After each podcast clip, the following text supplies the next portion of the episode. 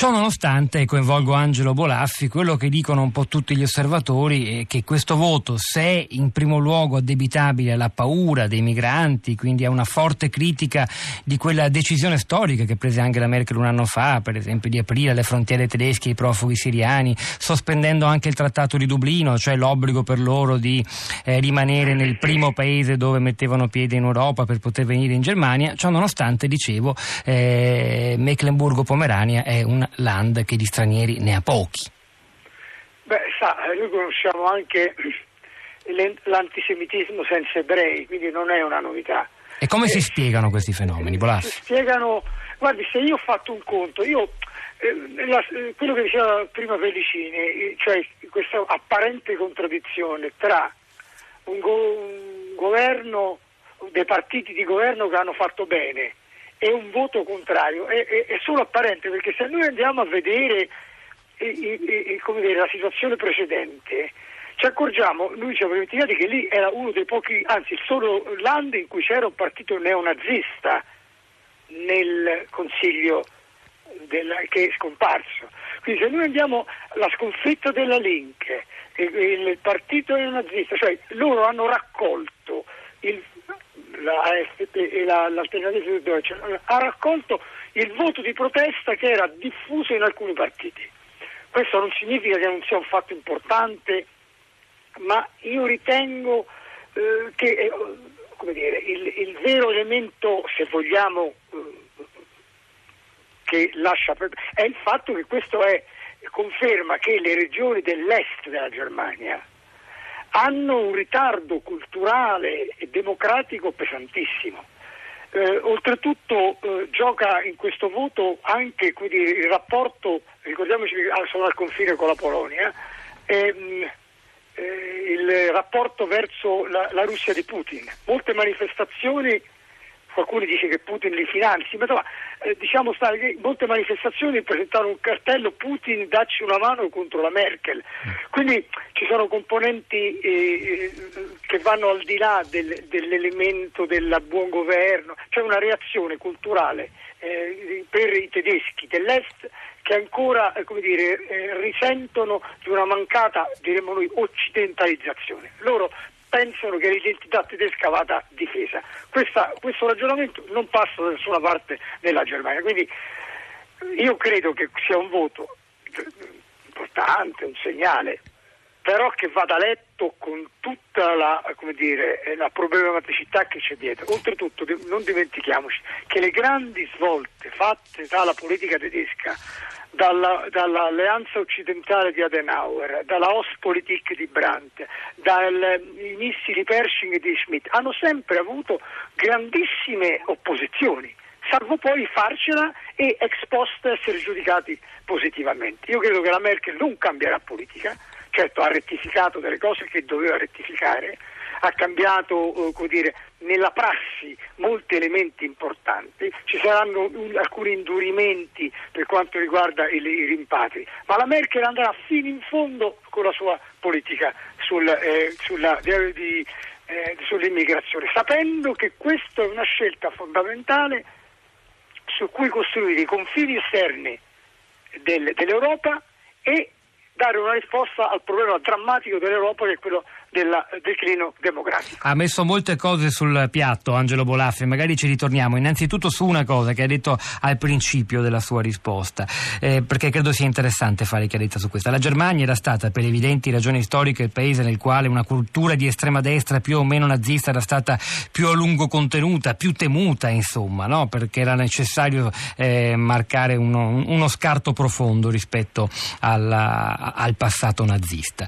Questa vittoria eh, in, questo land tra i meno popolosi, ricordiamolo, di un partito come AFD, che però ha dentro di sé sì voti di quello che era il partito nazista locale che è quasi scomparso, quindi insomma quelle persone che la pensano in quel modo hanno votato per AFD, però anche voti della sinistra radicale, della Linke, che forse addirittura andrà al governo del land, come ci ha detto Pedicini. Questo significa che allora dobbiamo stare più tranquilli, cioè eh, questa affermazione elettorale non è uno sdoganamento movimento di, di, di ideali più o meno paranazisti in Germania? Assolutamente no. Guardi, il, eh, la Germania eh, da questo punto di vista, due mesi fa è morto eh, lo storico Nolte, tutti ricordiamo che diede dire, l'avvio alla famosa discussione degli storici sul rapporto tra olocausto, tra uh, Shoah e Gulag saliniano. Quindi da lì nacque una grandissima discussione nella Germania occidentale, che ha, quello sul passato che non passa, che ha cambiato l'identità culturale di quel paese.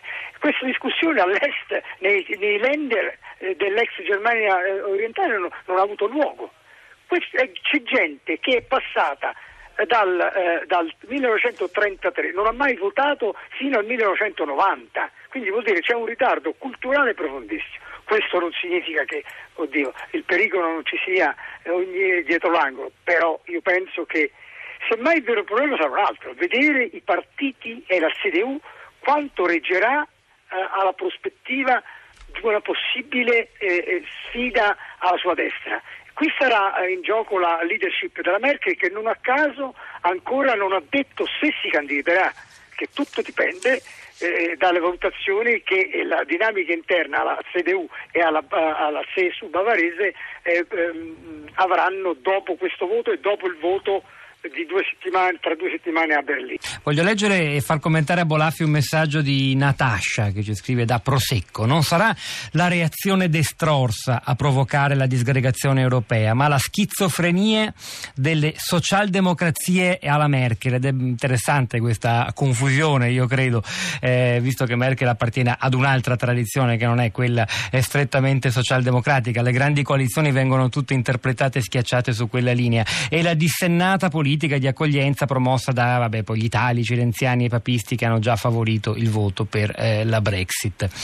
Questa idea di una pragmatica coalizione dei partiti dell'establishment, eh, come, come, dobbiamo leggerla? C'era eh, un, un'interessante riflessione che faceva Andrea Tarquini su Repubblica, credo anche insieme al direttore di Decide di Lorenzo, sul fatto che spesso viene vista come una linea di difesa contro questi nuovi movimenti. Forse è questa la sua debolezza lei dice la grossa coalizione? Sì, questa idea che si uniscano tradizioni diverse che poi vengono tutte schiacciate per chi le guarda da fuori come socialdemocrazie.